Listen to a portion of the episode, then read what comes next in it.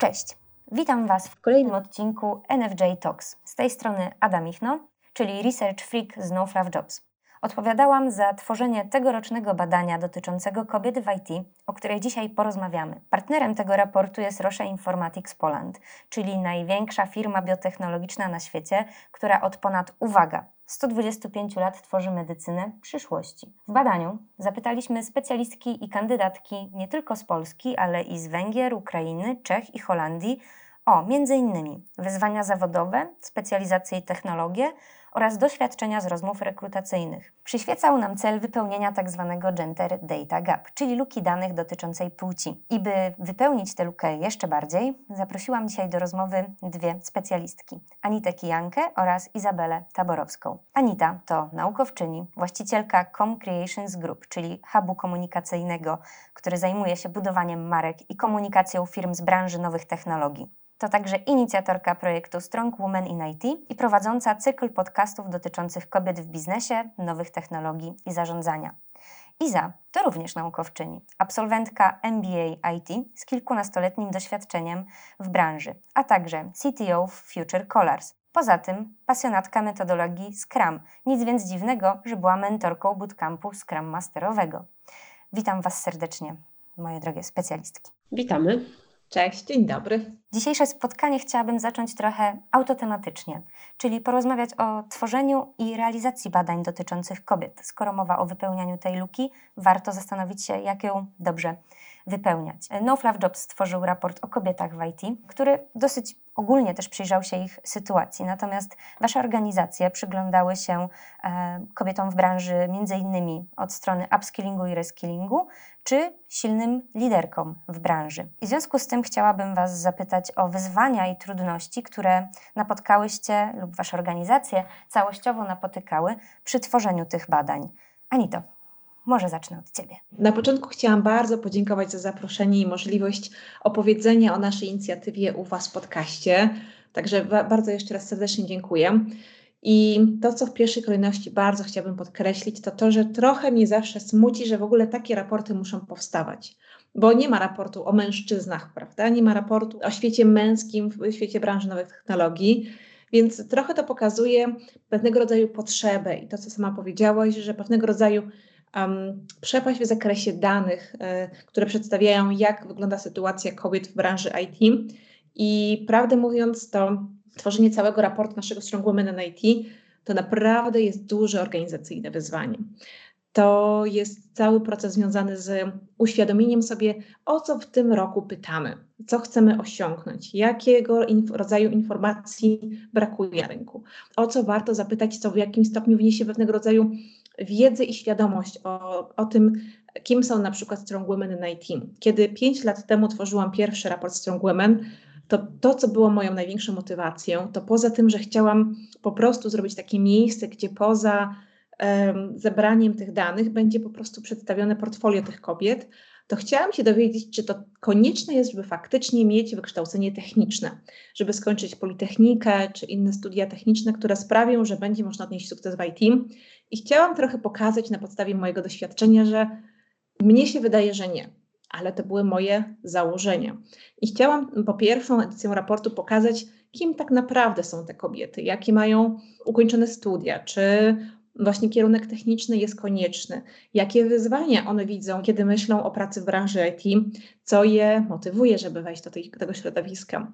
Więc bardzo ważnym i trudnym na początku, pra, trudną pracą na początku tworzenia takich raportów jest zastanowienie się, co chce osiągnąć, stworzenie swoich hipotez badawczych, a po to, to przygotowanie pytań, które pozwolą z jednej strony osiągnąć nam coś, co pozwoli stworzyć tak zwany profil osoby badanej, czyli jakie ma zainteresowania, co robi w wolnym czasie, jak zdobywa wiedzę. Kiedy myślimy o branży IT, to przecież ta wiedza się po prostu niemalże z prędkością światła zmienia, a następnie dotrzeć do tych osób to też nie jest wcale takie proste, bo my mamy bardzo ambitny plan i za każdym razem e, zapraszamy do naszego projektu kobiety, które mają minimum stanowisko head, następnie dyrektor, osoba na, na poziomie C-level, właściciel, właścicielka lub przedstawicielka wysokiego stanowiska w korporacji co też wiąże się z tym, że te osoby są bardzo zabiegane, mają e, dużo czasu na inne zadania, tylko nie to, żeby brać udział w projektach, które są zewnętrzne i które w zasadzie dopiero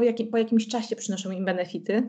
Więc następnie przepytanie tych osób, dotarcie, zadanie im tych pytań, a następnie, ponieważ my zawsze jeszcze weryfikujemy językowo wszystkie odpowiedzi, korekta i zaakceptowanie tych pytań. Więc e, logistyka jest ogromna, ale warto. I wasze badanie było też międzynarodowe, prawda? Tak, tak. Od dwóch lat e, poszerzyliśmy naszą działalność, bo tak jak na początku byliśmy skupieni tylko na polskich Strong Women in IT, od dwóch lat jesteśmy organizacją, która ma na celu zgromadzenie wokół siebie jak najwięcej kobiet, które zarządzają firmami międzynarodowo również, bo kiedy myślimy sobie o branży IT, to jesteśmy w stanie bardzo szybko zauważyć, że z jednej strony język angielski jest językiem podstawowym, a z drugiej strony IT potrzebuje skalowania, globalizacji, networkingu międzynarodowego i doszłyśmy też do wniosku, że w pewnym momencie ta branża IT w Polsce nie rozwija się tak szybko, jeżeli chodzi o zatrudnienie i pojawianie się nowych kobiet na poziomie C-level, jakbyśmy sobie tego życzyły. Miejmy nadzieję, że niebawem się to zmieni i że wszystkich pracą tutaj nas zebranych, między innymi tych kobiet będzie więcej, ale nie ma co ukrywać, że jednak ten networking międzynarodowy jest kluczowy dla rozwoju branży. Między innymi przecież to jest największa szansa, prawda? Bezgraniczność praktycznie, e, no limits pod tym względem, jeżeli chodzi o rozwijanie biznesu. Stąd międzynarodowy charakter też narzuca nam poza tym, poza różnego rodzaju strefami czasowymi, również dopasowanie się do pewnych pytań, które wynikają z różnic kulturowych ale to myślę, że jeszcze będziemy miały okazję o tym porozmawiać. Izo, a jak bywa u Was z projektowaniem i realizacją badań? Czy jeżeli chodzi o realizację badań, jest to podobnie. My co prawda badamy rynek przekrojowo, nie tylko skupiamy się na kobietach, które mają jakieś doświadczenie, ale tutaj, jeżeli chodzi o Anitę, to uśmiechałam się, jak mówiła, bo rzeczywiście kobiety i myślę, że się uczą przez te ostatnie lata, od tych lat, gdzie Anita zaczęła robić raport, że muszę wyjść, muszę opowiedzieć o sobie i muszę coś powiedzieć, żeby innych zachęcić i pokazać, że jesteśmy, funkcjonujemy i działamy, bo jak ja obserwuję sobie ten rynek IT, rynek pracy, jak się IT rozwija, jak kobiety w IT się rozwijają, to rzeczywiście zapracowany, skupiony na pracy, na celu, nie myślący w ogóle o wychodzeniu na zewnątrz. Teraz to się zmienia i to jest bardzo fajne. Jeżeli chodzi o raporty z naszej strony, no to e, wiadomo, patrzymy nie tylko na perspektywę kobiet i szefowych, ale patrzymy też na pracodawców, na HR-y, więc nam jest troszeczkę łatwiej, jeżeli chodzi o zdobycie informacji, aczkolwiek ten proces e, nie jest trywialny, żeby wyłuskać miarodajne i dobre dane i wnioski oczywiście. A czy w trakcie promowania, czy to badania, czy to już wyników badania, spotykacie się z jakimikolwiek reakcjami na używane feminatywy? Dopytuję, ponieważ u nas to się zdarza, chociażby ostatnio w stosunku do słowa samouczka. Czasami promocja badania nie jest tylko promocją badania, a też po prostu edukacją w zakresie języka i też tej potrzeby widzialności kobiet w języku. Innymi słowy, chodzi o to, że aby mówić o kobietach, nie można mówić o nich w rodzaju niby neutralnym, ale tak naprawdę męskim. Wiąże się to na przykład z badaniem, które ostatnio przeprowadziło BNP Paribas. Gdy dzieci z klasy 1-8 zostały poproszone o narysowanie naukowca, to uwaga, tylko 21% z nich narysowało kobietę, reszta mężczyznę. Natomiast gdy dzieciaki zostały poproszone o narysowanie osoby, której pracą jest prowadzenie eksperymentów naukowych, prawie dwa razy więcej dzieciaków narysowało kobietę, bo 37%. Natomiast wśród dziewczynek było to aż 63%. W każdym razie chodzi o to, że język jest żywy.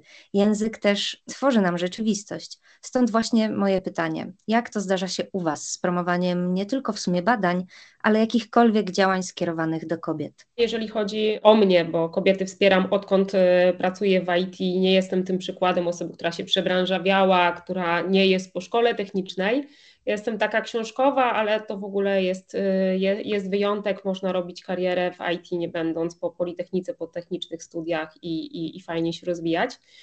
I jeżeli chodzi o promocję w ogóle nazewnictwa, to to jest temat, y, który, z którym problem mają też kobiety, które już w tym są, które działają, które funkcjonują. I to najbardziej mnie boli. Nawet wczoraj miałam taką dość dużą dyskusję z koleżankami, architektkami, które były oburzone, że one chcą być inżynierem, chcą być architektem, bo to im uwłacza.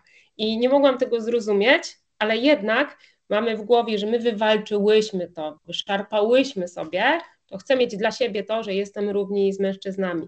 Więc tutaj problem jest nie tylko w ogóle w odbiorze wszystkich, ale też przełamanie stereotypów tych kobiet, które już są w tych męskich zawodach, żeby one też pokazały tą swoją kobiecość, żeby demonstrowały to i zrozumiały, że to wpływa na naszą podświadomość. To, co powiedziałaś o tym badaniu, no to tak naprawdę od dzieciaka kształtujemy, że informatykiem, inżynierem, mechanikiem to musi być koniecznie chłopiec, a nie dziewczynka. I też przez nazewnictwo i przez każdy podświadomy ruch. Więc tutaj to oprócz tego, że musimy zacząć od kobiet, które już są w IT i które funkcjonują w tym świecie, czy w zawodach męskich, przechodząc przez pozostałych, kończąc na naszych dzieciakach. Ale tak, wy już czytam wasze różne komentarze pod waszymi postami i macie dużo walki.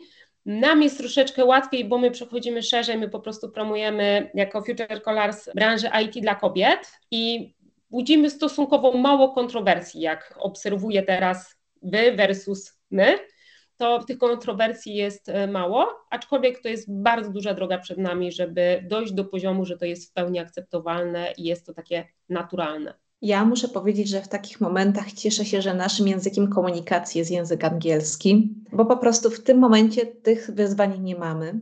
Ale nie będę ukrywać i przyznaję się publicznie, że ja sama miałam problemy z feminatywami.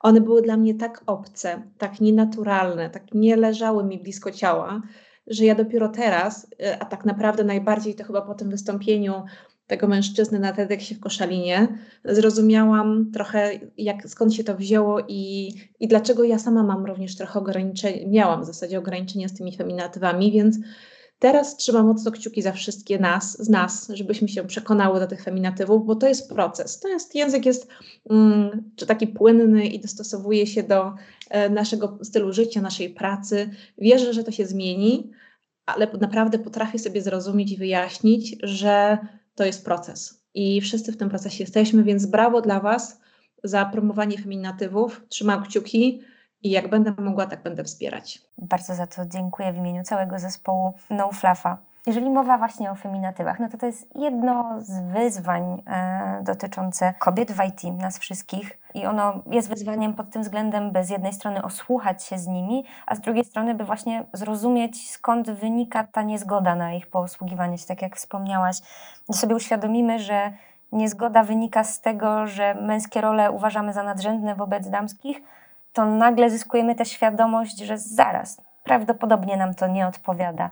Więc mam nadzieję, że to wyzwanie będzie się w branży coraz lepiej realizować. To znaczy to wyzwanie, by feminatywy odzyskać tak naprawdę, patrząc historycznie ze strony tego, jak były one używane jeszcze 80 lat temu. Więc trzymam też kciuki za ich odzyskiwanie. Ale skoro mowa o wyzwaniach, to chciałabym odwołać się też do tego, co wyszło w naszym badaniu. Polki pracujące w IT wskazały, że największym wyzwaniem zawodowym dla nich w ubiegłym roku było samopoczucie oraz radzenie sobie ze stresem. Na drugim miejscu natomiast okazał się spadek motywacji własnej. I pierwsza odpowiedź to mm, została wskazana przez 43% respondentek, druga przez 42%, więc ta różnica jest niewielka, więc zarówno jedna, jak i druga odpowiedź mogłaby być tą wiodącą. Natomiast trzecia odpowiedź, zmieniająca się sytuacja gospodarcza na świecie, wylądowała ze wskazaniem dopiero 28%, więc tutaj mamy przebitkę 15 punktów procentowych aż. Innymi słowy, możemy wprost powiedzieć, że tymi największymi wyzwaniami dla kobiet były wyzwania związane z samopoczuciem, stresem i motywacją. I jak to wyglądało w Waszych badaniach? Z jakim feedbackiem, z jakimi opiniami wśród kobiet w IT się spotykacie? Myślę, że mimo e, wyników, to efekt jest, że wyzwaniem był stres, spadek motywacji i, i taka niespokojna sytuacja, ale myślę, że jednak zmieniająca sytuacja się na świecie, gospodarcza, pandemia, postpandemia, wojna w Ukrainie, teraz kryzys, który nadchodzi, słyszymy dużo negatywnych komunikatów, to myślę, że to są wszystkie rzeczy, które na kobiety wpływają. Kobiety jednak są takim jesteśmy bardzo socjalnie i w ogóle tak ludzko nastawione do pracy i do życia. Czy jesteśmy w IT, czy w innych obszarach, to jednak jesteśmy takimi troszeczkę opiekunkami, to jest nasza bardzo duża wartość. I jak rozmawiam, abstrahując od raportów z koleżankami o ubiegłym roku, o tym roku, to jednak zmiana podejścia do zarządzania ludźmi. Skupienie się nie na stronie czysto merytorycznej, ale zaopiekowanie się ludźmi, którymi zarządzamy i wspieramy. Zadbanie o relacyjność w zespołach, zadbanie o to, żeby ludzie, z którymi współpracujemy, też czuli się dobrze. To jest coś, co ewidentnie wychodzi wśród liderek kobiet na pierwszy punkt. A co za tym idzie? Dużo bardziej się stresujemy, bo nie odpowiadamy tylko za swoje wewnętrzne emocje i za swoją satysfakcję, ale też musimy zadbać o wiele osób, które już po pandemii, zwłaszcza w IT, popadali na depresję, inne e, stresujące sytuacje. Musimy pamiętać, że w IT od 20 lat nie mieliśmy kryzysu. Dopiero teraz pojawiły się jakieś takie sytuacje, które nas wyrzucają z takiej strefy komfortu, takiej idealnej. Więc teraz jesteśmy w takim położeniu, że ci ludzie też zaczynają się stresować, z którymi współpracujemy, więc to wpływa też na kobiety tak naprawdę w IT. Także myślę, że to, co się działo, wpływa teraz na wyniki, na wyzwania i te wyzwania i problemy będą nam rosły jeszcze na pewno w tym roku. A jak to jest właśnie u liderek, u kobiet prowadzących biznes w IT? Co stanowi dla nich największe wyzwania, co wynika z badań, a jak to jest też w Twojej opinii, na przykład jeśli chodzi o świadomość tego, czego chcą? Ja myślę, że bardzo, bardzo się zgadzam z tym, co powiedziała Iza, że jednak Mówi się, że to ciężkie czasy budują silnych liderów, i wydaje mi się, że ci właśnie silni liderzy kształtują się na naszych oczach, bo przez te ciężkie czasy mam na myśli czasy zmienne, bardzo niepewne, gdzie w zasadzie z dnia na dzień dowiadujemy się o, o albo powstaniu super nowoczesnej technologii, która zaraz nie wiadomo ile prac y, czy zawodów y, zmiecie z powierzchni Ziemi i stworzy nowe, a z drugiej strony sprawi, że możemy dużo szybciej, efektywniej pracować. I tak jak y, słucham Izy, to myślę sobie, że nagle przestało, sama praca przestaje być najistotniejsza, tylko właśnie atmosfera, w jakiej pracujemy i z kim pracujemy, zaczyna wypływać na powierzchnię, jak taka oliwa w, tej wodzie i zaczyna dominować i pokazywać, że biznes tworzy się z ludźmi.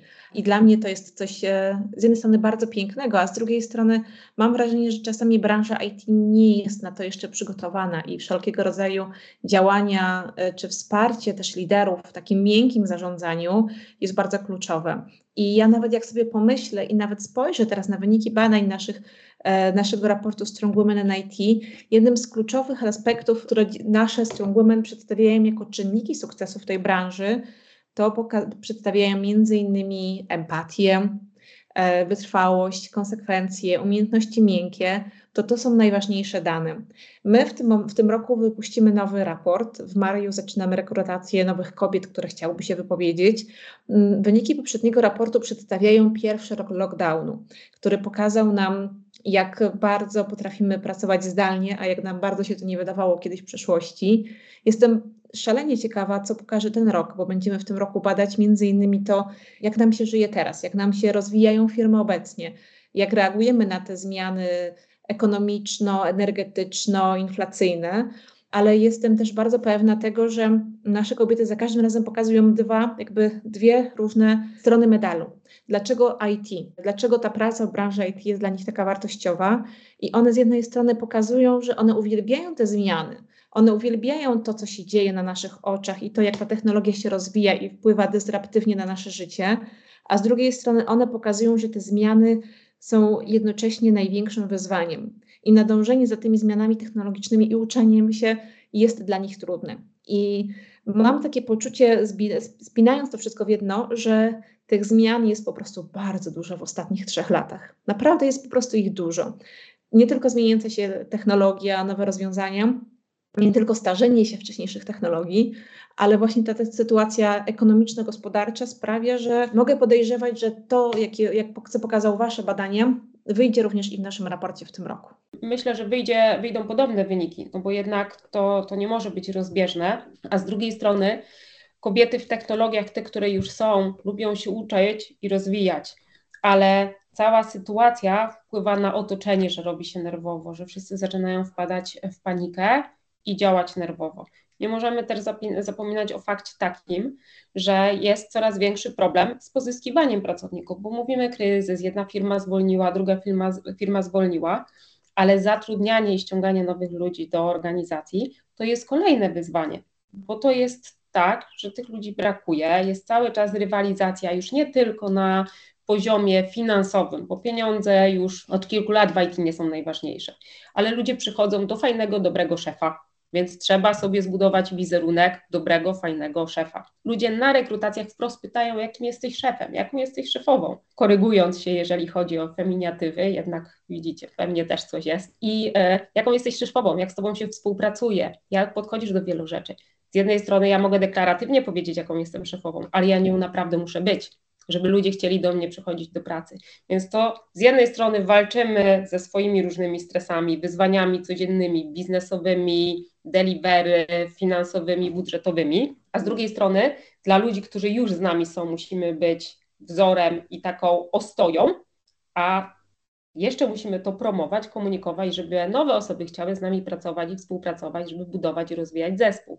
Więc to jest też kolejna rzecz i na pewno bardzo wpływa na samopoczucie wszystkich menadżerów w IT. Jasne. To ja bym jeszcze dodała jedną rzecz, że to w takich momentach jeszcze bardziej wzrasta, ta, wzrasta to poczucie samotności lidera.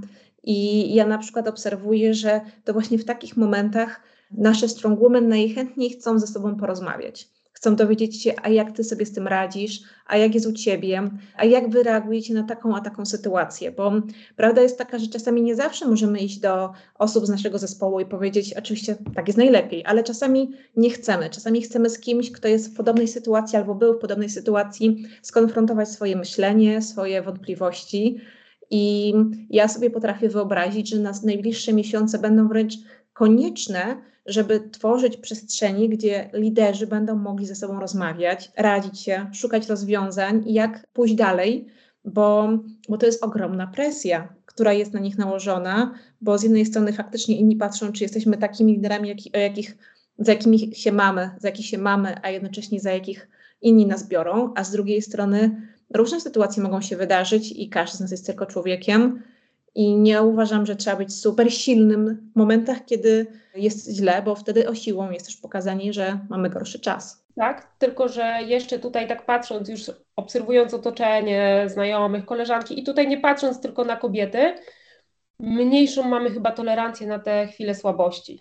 I to też jest problem, bo z jednej strony menadżer ma być i osoba w zespole ma być dobra dla wszystkich i wspierać wszystkich, ale nie zawsze spotyka się to z akceptacją, zauważeniem w drugą stronę. Więc ta Twoja samotność, o której wspomniałaś, to jest strzał w dziesiątkę, bo rzeczywiście to jest tak, że ten menadżer nie może liczyć, że jego zespół się nad nim zlituje, wesprze w momencie, kiedy ma gorszy moment, więc musi szukać gdzie indziej. Czasem do szefa ciężko iść i też nie zawsze możemy na to liczyć, że mamy słabszy moment i na wsparcie, więc takie szukanie wsparcia w otoczeniach dookoła, zwłaszcza, że w raporcie spadek motywacji e, wyszedł dość e, mocno, to jest może jakieś takie nawet terapeutyczne rozwiązanie dla liderów. Tutaj wspominacie między innymi, poprawiłaś się też Izo, że szef, szefowa, ale to jest właśnie dobry moment, żeby zaczepić się nie tylko o to, że język tworzy rzeczywistość, ale też odzwierciedla rzeczywistość, a więc ten fakt, że jednak także w IT o wiele mniej kobiet jest na kierowniczych czy wyższych stanowiskach i być może właśnie dlatego pierwsze, co nam przychodzi do głowy, to pracodawca, i szef, czyli męskie formy, bo jednak wciąż jest większość e, w branży. Ale w związku z tym chciałam się też odwołać do badania McKinsey'a, które sprawdziło, jak to jest z inkluzywnością i różnorodnością, jako dobrze wprowadzaną w różnych firmach, jak to się przekłada nie tylko na well-being, czyli e, na to, jak dobrze ludziom się razem pracuje, ale też na to, jak to się przekłada na zyski. I to badanie obejmowało 15 krajów i ponad 1000 firm, i uporządkowano te firmy pod względem różnorodności etnicznej i, kulturowej, a potem zestawiono z zyskami tych firm. I okazało się, że organizacje, które zaliczono do jednej czwartej najbardziej różnorodnych, były bardziej dochodowe od tych, które znalazły się w tej końcówce ogonka o najmniejszej reprezentacji. I to nie była kwestia kilku procent, aż 36 punktów procentowych różnicy, jeżeli chodzi o zyski. I okazało się też, że w przedsiębiorstwach, w których ponad 30% kadry kierowniczej stanowiły kobiety, to te firmy z większym prawdopodobieństwem osiągały lepsze wyniki niż firmy, gdzie ten odsetek kobiet na wysokim szczeblu stanowił tylko między 10 a 30%. Więc to nie jest tylko kwestia tego, że widzialność, że wypełnianie luk jest nam potrzebne, że zwiększanie e, udziału kobiet w stanowiskach jest istotne, dlatego że po prostu chcemy być istotne i widoczne, tylko to się realnie przekłada też na zyski. Więc wydaje mi się, że to jest jeden z takich wyraźniejszych argumentów, który może e, przemawiać do firm czy różnych organizacji, czyli ten argument e, cyfrowo, liczbowo, finansowy. Ale jakie jeszcze zalety i korzyści z inkluzywności w kadrze kierowniczej, ale nie tylko, po prostu w zespołach e, dostrzegacie. Co robić, by było więcej kobiet na wysokich stanowiskach? Temat jest super skomplikowany i super złożony, a jednocześnie jest bardzo, bardzo kluczowy. I my mm, w 2020 roku, czyli roku pandemicznym, zrobiłyśmy taki raport Strong Leaders Create in IT. To był raport, który miał na celu być takim pozytywnym raportem, pokazaniem, co można zrobić, żeby w firmach było więcej kobiet. Bo kiedy pomyślimy o naszym raporcie Strong Women, to jest takie top-down, czyli od y, role models, w które ja niewiarygodnie wierzę. Uważam, że jak widzimy kobiety na wysokich stanowiskach, to jest nam łatwiej, po prostu, bo mamy jakby wzór do naśladowania to Strong Leaders Create mają bottom-up, czyli co robią firmy na poziomie rekrutacji, edukacji, planowania ścieżki kariery, macierzyństwa i opieki, żeby u nich było więcej kobiet w zespołach, już nie mówiąc o zarządach. I to był taki raport, który mnie bardzo uświadomił, jak dużo jeszcze jest do zrobienia w tym obszarze, jak dużo jest jeszcze mimo wszystko na poziomie deklaracji, ale jednocześnie jak warto nad tym pracować. I kontaktowaliśmy się z ponad dwoma tysiącami firm. To jest dużo.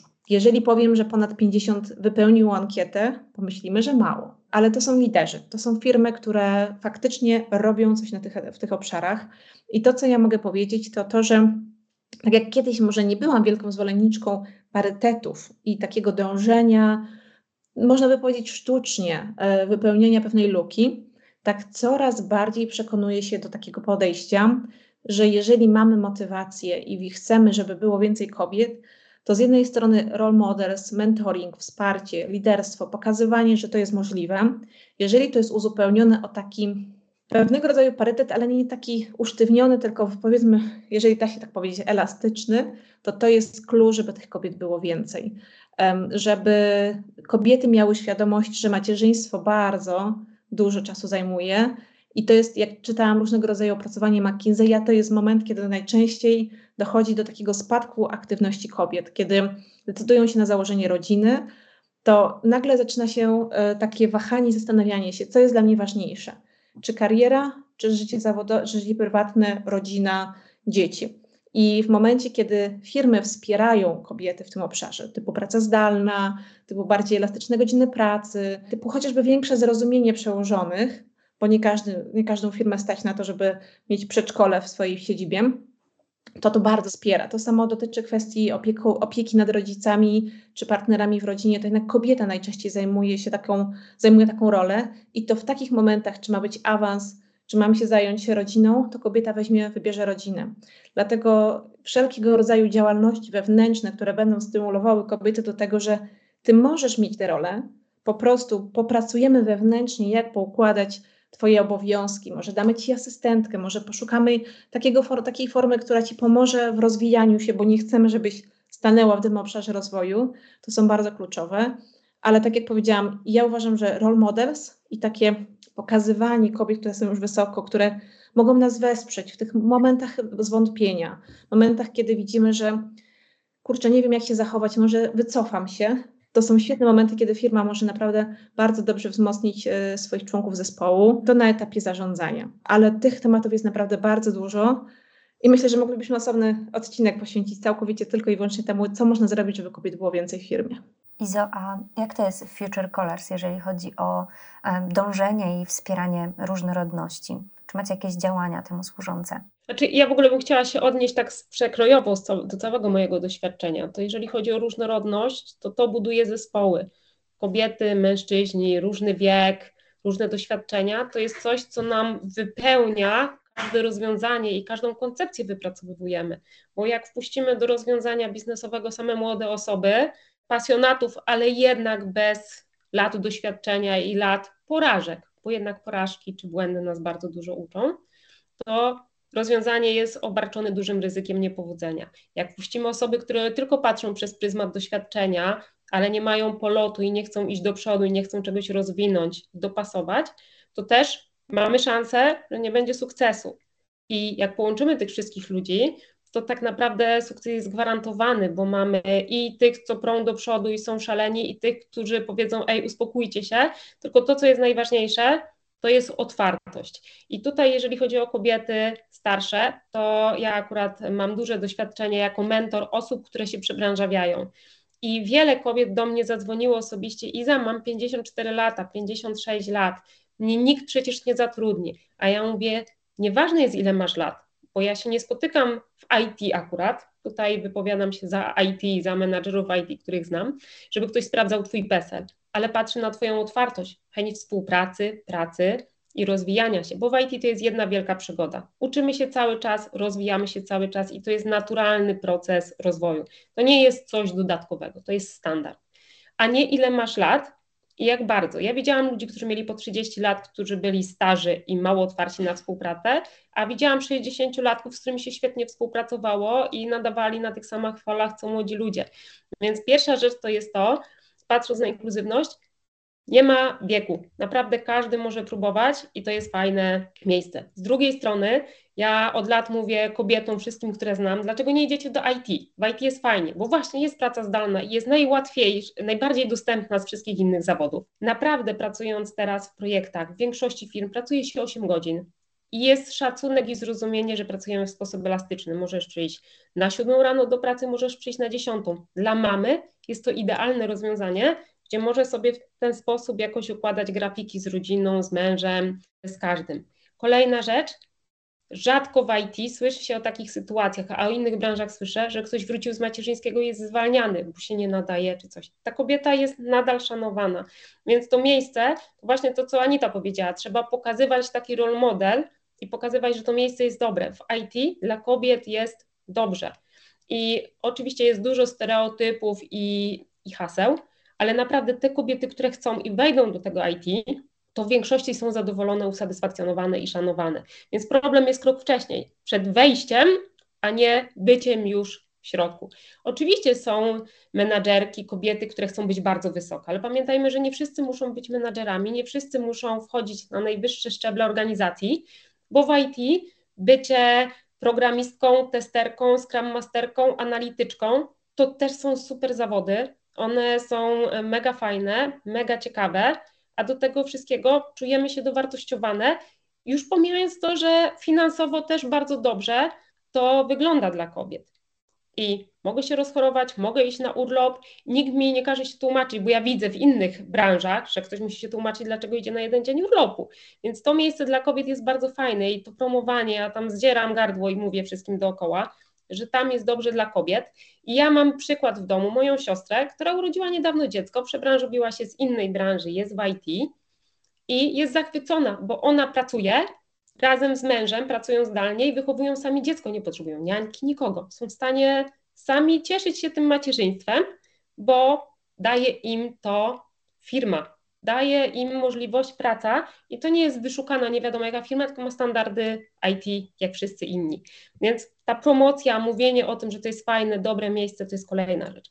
Jeżeli chodzi o Future Colors, no to my oprócz tego, że wspieramy reskilling, przebranżawianie i wciąganie głównie kobiet do IT, ale też oczywiście nastawiamy się na mężczyzn. To nie jest tak, że tylko i wyłącznie w kobiety inwestujemy. To mamy coś takiego jak Fundusz Różnorodności.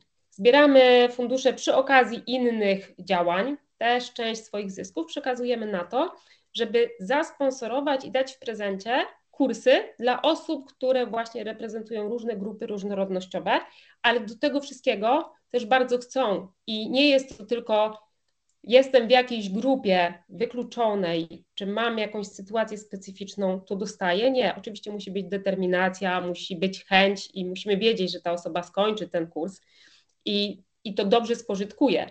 Ale mamy taką y, inicjatywę, wspieramy to i większość tych osób, które do nas dołączą, wyedukują się i pójdą dalej, y, są zadowolone i szczęśliwe. I tak samo mieliśmy w tamtym roku projekty edukujące i wspierające kobiety, które musiały wyjechać z Ukrainy w momencie, kiedy zaczęła się wojna i tutaj z partnerem Accenture robiliśmy taką akcję, gdzie szkoliliśmy BI-a, pomagamy zorganizować pracę, więc tutaj bardzo mocno to wspieramy, tylko my już mniej mamy na poziomie takim badawczym i raportowym to, a bardziej już na zasadzie wykonania. Robimy kampanię, reklamujemy to, zbieramy zgłoszenia od różnych osób, później oczywiście wspieramy już najlepiej jak potrafimy. całkiem nieźle nam to wychodzi, żeby te osoby weszły na rynek IT i działały w rynku IT. To, o czym wspominałyście, to też inkluzywność i różnorodność i wspieranie jej zakłada też wyrównywanie szans. I czasami spotykam się z takimi twierdzeniami, że to jest właśnie sztuczne tworzenie tych miejsc. Tak jak wspominałaś Anito o tym dawnym oporze przed parytetami, to warto pomyśleć o tych zasadach sprawiedliwego zatrudniania, o tak zwanym fair hiring, gdzie zwiększanie szans dla osób niedoreprezentowanych, dla osób z mniejszości w zasadzie zwiększa szanse dla wszystkich. I kiedyś trafiłam na taki bardzo obrazowy przykład, który troszeczkę e, sparafrazuję, że przykładowo, jeżeli mamy osobę z niepełnosprawnością, której jest trudniej się poruszać i usuniemy wysokie progi w wejściach, to zarazem, czy obniżymy krawężniki, to zarazem będzie to ułatwieniem dla wszystkich innych, którzy mogli się potknąć o taki krawężnik. Czyli pomagając grupie niedoreprezentowanej, pomagając grupie mniejszościowej, pomagamy zawsze wszystkim, chociażby w takim dosłownym sensie, że te przeszkody, których może nie zauważałyśmy, są niwelowane dla wszystkich innych osób. Choć może one nie były dla nich tak duże, to nagle mogą zauważyć, że one e, zniknęły. I tak jak Izo wspomniałaś, że Wasze działania są skierowane głównie do kobiet, ale jeżeli przychodzą mężczyźni, to im tej pomocy nie odmawiacie. Zdecydowanie, bo tak naprawdę to nie możemy też się skupić tylko kobiety i kobiety, bo też mężczyźni często potrzebują jakiegoś wsparcia i, i, i, warto dać szansę osobom, które są zmotywowane i chcą to wykorzystać. I to jest moim zdaniem najważniejsze. A jeżeli chodzi o zatrudnianie chociaż osób na przykład niepełnosprawnych, to też bardzo ważne jest, żeby to robić, y, ja używam takiego słowa, które jest bardzo ogólne, ale zarazem mówi wszystko, zdrowego rozsądku, żebyśmy też nie pokazywali, że te osoby, które są z boku, są traktowane w inny sposób i jest ta taka nierówność, bo robimy krzywdę. Ja akurat widziałam taką sytuację w jednej e, z firm, że te osoby, które właśnie są czy kalekie, czy z jakimiś upośledzeniami, czują się źle, bo są wyróżniane, są traktowane inaczej i czują się nadal, mimo to, że są w firmie, mimo to, że mają pracę, to i tak nadal czują, że ta ich niesprawność jest w jakiś sposób podkreślana, więc ten oprócz zatrudnienia i przygotowania, to też bardzo ważne jest, żebyśmy mądrze zarządzali tym, tą osobą w organizacji. I tą też różnorodnością, bo jednak najważniejsze są kompetencje. Jeżeli są przyćmiewane, to rzeczywiście różnorodność i inkluzywność zmienia się w podwójną nierówność, jakby, e, jakby nie było. E, ciekawostkę przy Fair Hiring stanowi fakt, że e, rozpoczęła to branża muzyczna. To znaczy od lat 50.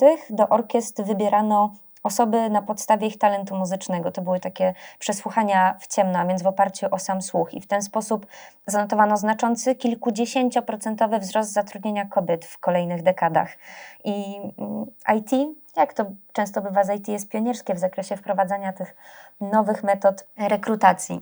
I podczas rekrutacji, tu będę się odwoływać też do Waszego raportu z Future College dotyczącego upskillingu i reskillingu, podajecie, że w problemach z rekrutacją ten upskilling i reskilling jest rozwiązaniem na e, lukę kompetencji, która ma miejsce w branży IT, która jest po prostu w IT. Czy mogłabyś więcej opowiedzieć o tej kompetencyjnej luce i jakie na podstawie Waszych badań zalecenia macie w tej kwestii? To tak, my opublikowaliśmy taki raport y, Reskilling, on jest do pobrania na stronie reskilling.pl. Jest to materiał o tym, jak wygląda sytuacja w Polsce, jeżeli chodzi o luki kompetencyjne. Z jednej strony, że teraz brakuje nam około 350 tysięcy y, osób do pracy w branży IT. Z drugiej strony, że cały czas technologia się rozwija cały czas, zwłaszcza w czasie pandemii i postpandemii, uruchomiliśmy bardzo dużo procesów takich digitalizujących organizacje. Więc cały czas przenosimy z operacji takich manualnych do systemów bardzo dużo rzeczy. I to się dzieje od lat, ale od pandemii to mocno przyspieszyło, bo chcemy się odciąć od uzależnienia od papieru, od lokalizacji, chcemy mieć wszystko zdalnie, online, dostępne w systemach. Więc jeżeli Coraz więcej powstaje systemów w firmach, czy to są skomplikowane, czy to są proste, czy to są z AI-em, czy bez AI, to coraz więcej ludzi potrzebujemy w IT i to cały czas będzie rosło, ale te osoby, które są po tej drugiej stronie operacyjnej, to one tą pracę tracą. One po prostu są wydalane, i to mówiąc brzydko, z rynku pracy. No bo tak naprawdę, jeżeli ja pamiętam historię sprzed lat, ktoś wpisywał dane do systemu, to miał stanowisko pracy. Ale ta osoba, jak się nie uczyła i nie rozwijała, potrafiła wpisywać tylko te dane do tego systemu. czy obliczać jakieś proste rzeczy. W momencie, kiedy weszło skanowanie i ocerowanie, to te osoby straciły pracę.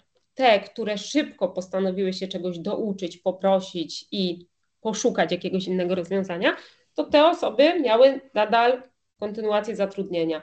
Te, które nie, długo były bezrobotne i szukały pracy w miejscach, które tak naprawdę są i mało płatne, i wymagające, jeżeli chodzi o wysiłki. Więc e, jeżeli my nie zadbamy jako organizacja, jako społeczeństwo, te osoby, które mają braki w kompetencjach, luki, żeby ich uczyć, motywować, ale też uświadamiać, że sami musimy coś zrobić, bo my tutaj siedząc, wszystkie miałyśmy jakieś reskillingi, upskillingi i cały czas się uczymy, rozwijamy, coś zmieniamy.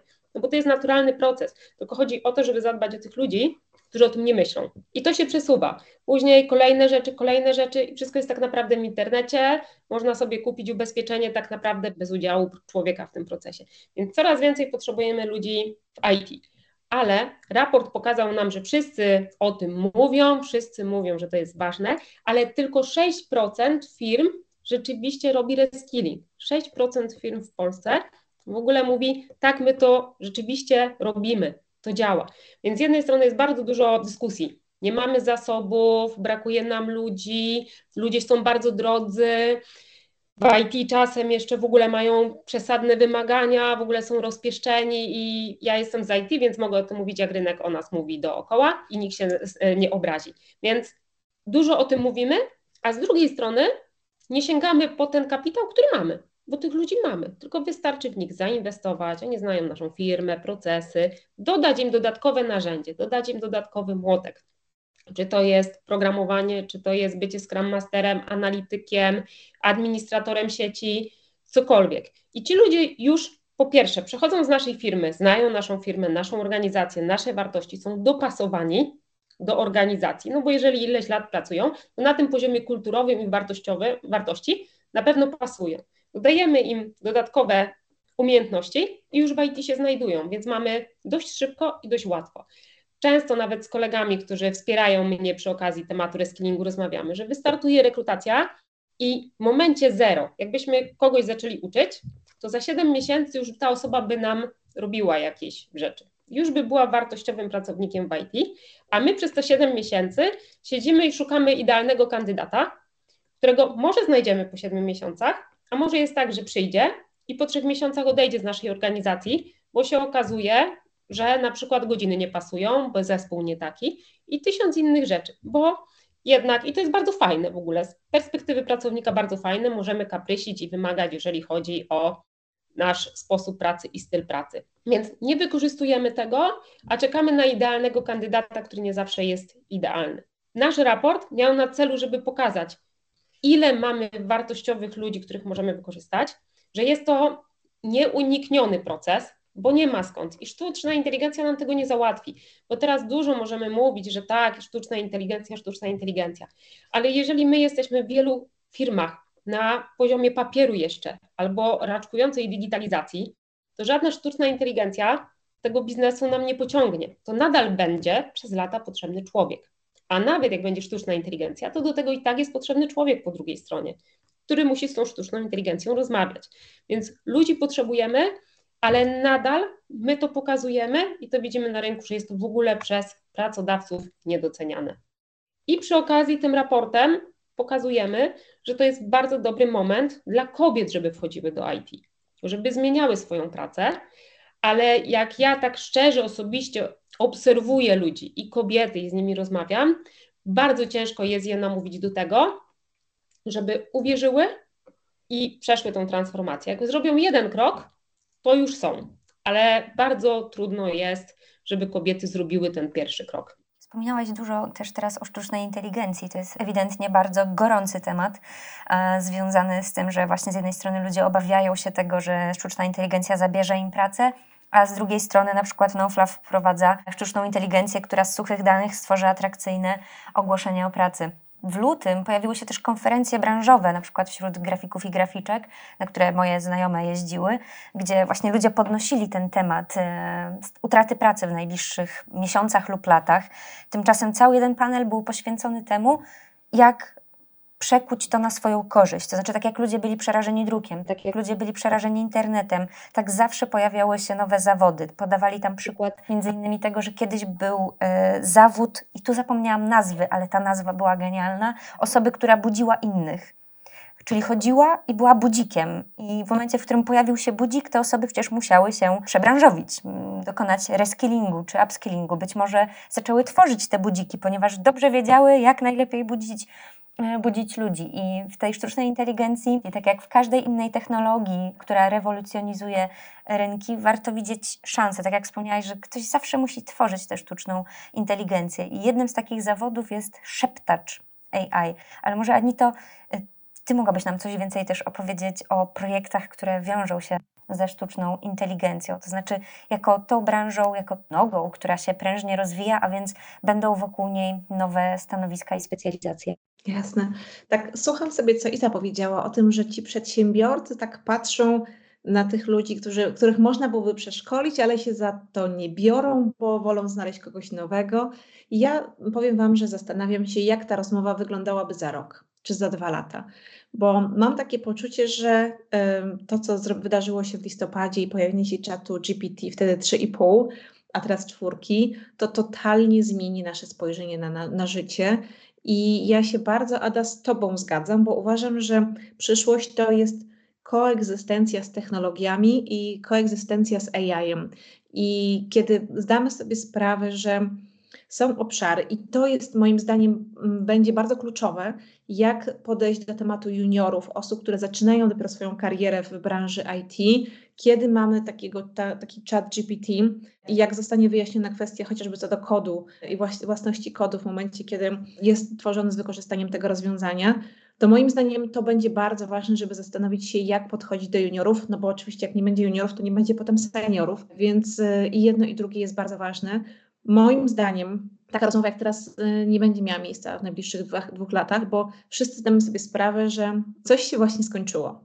Tak jak było wynalezienie pisma przez Gutenberga, potem była rewolucja przemysłowa, teraz mamy rewolucję AI-ową moim zdaniem. I to jest z jednej strony piękne, bo to się dzieje na naszych oczach, z drugiej strony jest dużo znaków zapytania i podejrzewam, że dokładnie takie same rzeczy działy się w XIX wieku, kiedy powstawały maszyny parowe i wszyscy patrzyli, co to się będzie działo. Nagle nie ma już koni, mamy konie mechaniczne i powstają zawody. Kiedyś był woźnica, teraz jest taksówkarz. Więc jestem pewna, że teraz się dużo mówi o tej osobie, która zadaje pytania czatowi GPT, prawda? Czyli ten prompter engineer, czyli osoba, która będzie wiedziała, jak zapytać, jak sformułować pytania, żeby uzyskać tą właściwą informację. I powstaje cała masa e, rozwiązań, jak jest takie rozwiązanie Futuropedia, które gromadzi różne platformy, właśnie technologie, które wykorzystują sztuczną inteligencję do tego, żeby automatyzować pracę. I tam jest i mnóstwo rozwiązań dla takich firm, czy osób jak ja, czyli osób z działalności komunikacyjnej, kreatywnej, czyli jak tworzyć ciekawe, ładne slajdy, jak robić podsumowanie z webinarów, czyli na przykład jak potem wgrać ten nasz webinar i zrobić z tego fajne bullet pointy, które w skrócie przedstawiam innym, o czym rozmawialiśmy. Jest taki fajny mem teraz, gdzie w jednej strony osoba wypisuje, wykorzystuje sztuczną inteligencję, żeby rozpisać z bullet pointów ciekawą sytuację, a potem druga osoba odbiera E, tego maila i wykorzystuje AI do tego, żeby skrócić sobie tego maila, który ktoś inny wykorzystał ze sztuczną inteligencją i żeby właśnie ta sztuczna inteligencja dała w bullet pointach, o co chodziło w tym długim mailu. Myślę, że może aż tak abstrakcyjnie nie będzie, ale uważam, że warto się z tym zaprzyjaźnić. Warto się zaprzyjaźnić ze sztuczną inteligencją, warto poznawać rozwiązania, które powstają i ja bardzo zachęcam do tego, żeby się tym bawić. Ostatnio minęła mi nawet taka, taki fajny nagłówek, że e, jeden z przedstawicielów software house'ów z Polski, on nie zatrudniłby dewelopera, który nie wykorzystuje w swojej pracy sztucznej inteligencji. I to wszystko będzie nie kwestią czasu, ale kwestią sprytu, znajomości prawa i możliwości. I jeżeli spojrzymy na to jak na nóż, którym możemy ukroić chleb, posmarować go masłem i jak na coś, to, czy można zabić, to trochę w tą stronę będzie to wszystko szło. Tak długo jak etyka i kwestie związane z funkcjonowaniem no właśnie, własnością prawa intelektualnego, prawem do naszej pracy, tak długo jak to będzie przestrzegane i tak długo jak to nie będzie unormowane, to będzie pełno znaków zapytania. Ja jestem zdania, że tak e, powstaną software house, które współtworzą rozwiązania z wykorzystaniem czatu, powstaną e, agencje komunikacyjne jak moja, które będą wykorzystywały czat, powstaną prawnicy, którzy będą wykorzystywali to wszystko. I to na pewno ostatnio też ukazało się bardzo fajne badanie Goldman Sachsa, które pokazuje, że 300 milionów etatów może zniknąć z powierzchni Ziemi, bo będą one zautomatyzowane. I możemy się bać, a możemy szukać rozwiązania, jak na tym możemy skorzystać. I do wszystkich tych osób, które mogą nas słuchać, czy które chciałyby zrobić coś w swoim życiu ciekawego, ja zachęcam, żeby sobie potestować, pobawić się tymi rozwiązaniami i zawsze pamiętać, że to wszystko się zmienia. Tak jak kiedyś wchodzą, wchodził do naszego kraju Facebook, powstawały fanpage, powstawały profile firmowe i wszyscy chcieli być na Facebooku. Tak, wszyscy teraz chcą korzystać z AI i ten rynek okrzepnie, ale to ci, którzy torują drogę, prawda, jak tak się mówi, że ci, którzy torują drogę, wyznaczają szlaki. Ci, którzy teraz testują, teraz się uczą, teraz mocno wejdą w to rozwiązanie, oni moim zdaniem najbardziej na tym skorzystają. Ja jeszcze tutaj dopowiem e, do tego, co Anita powiedziała, że cały czas musimy się uczyć i rozwijać. I teraz mamy AI, a ja naprawdę Teraz AI to jest taka, bym porównała to burza. Spadło duże rozwiązanie, które wszystkim otwiera oczy. Do tego jest to jeszcze bardzo komercyjne, medialne i wszyscy o tym mówią. Z jednej strony straszą, z drugiej strony zachęcają, bo to też co Anita powiedziała, że to jest nóż, tak? Można ukroić chleb albo zrobić komuś krzywdę. No jednak ogromny biznes hakerów i w ogóle darknetu dzięki temu się jeszcze bardziej rozrasta i, i coraz trudniej nam będzie. I tam są bardzo duże inwestycje, więc to będzie się rozwijało ale do tej pory była taka mrzawka, że firma za firmą się digitalizowała, zmieniała, wyrzucała ludzi, więc nie widzieliśmy tego, nie było to na taką skalę, że mówimy wow, to się dzieje, ale to już się dzieje od lat i od lat naprawdę jesteśmy w tym procesie. Teraz jest pik, ale nadal ci, którzy się nie obudzą, a jednak będzie dużo takich e, osób, powinny zacząć się bać. Ale to tylko te, bo ci, co się uczą, to oni sobie poradzą. Warto też dodać, że z naszego badania wynika, że 45% kobiet w IT w Polsce nie pracuje na co dzień z żadnymi technologiami. Wspomniany prompt engineer, czyli ten szeptacz technologii, uczący technologię, jak rozmawiać i nas, jak rozmawiać z technologią, wydaje mi się, że dołączy do tego obszaru. Niemniej, warto też dodać, że wyszło nam, że nie tylko w Polsce, najwięcej programistek koduje w SQL-u. I na koniec chciałabym Was spytać, skąd taka jego popularność, ale też Jakie macie rady dla kobiet, żeby łatwiej im było wejść do branży IT? Poza tym jednym głównym, uczcie się. Przede wszystkim kobiety powinny przestać się bać tej branży IT i odejść od tego myślenia, to jest męska branża, ci mężczyźni mnie, mnie nie przyjmą, będzie źle. Nie. Mężczyznami w IT pracuje się kobietom bardzo dobrze i, i to jest bardzo fajne partnerstwo. Więc przede wszystkim, żeby się nie bały, i żeby szukały rozwiązań, bo IT to nie jest tylko programowanie. W IT mamy całe spektrum różnych e, zawodów, które można wykonywać, które są bardziej nastawione na relacje, na komunikację i wspieranie, w których kobiety są bardzo dobre.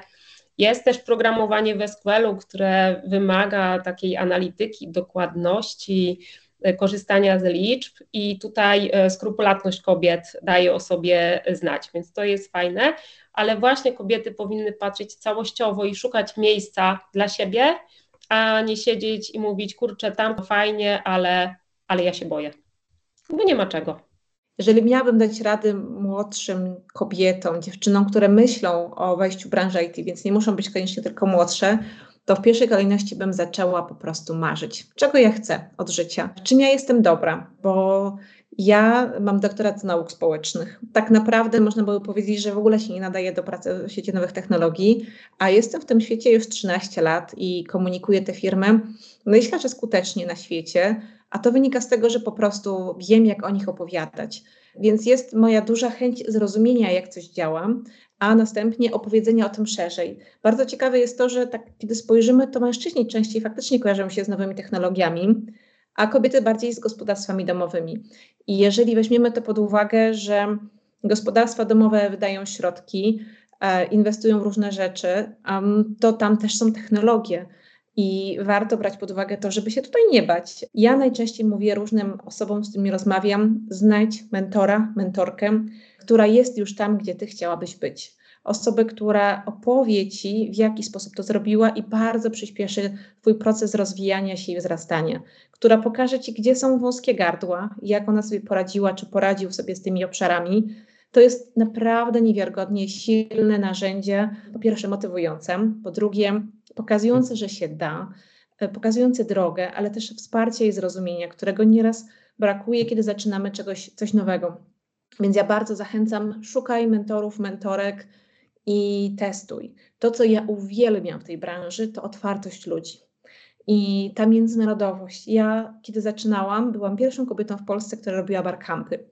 I nie znałam nikogo. Po prostu zaczęłam robić te eventy praktycznie po udziale w konferencji jednej w Rzeszowie i zaczęłam ich zapraszać do siebie. I oni bardzo chętnie przyjeżdżali. Oni chętnie opowiadali o tym, co robią. I mm, jest tyle możliwości, tyle eventów, tyle wiedzy online. No online to trzeba mieć tą self-motivation, prawda? Musi być ta wewnętrzna motywacja, ale ta zewnętrzna, gdzie można iść do środowisk, które czy kobiece typu Girls Caros, czy inne inicjatywy, które pozwalają na wymianę wiedzy i takie motywowanie się wzajemnie, otaczanie się właściwymi ludźmi jest naprawdę kluczowe i bardzo wspierające.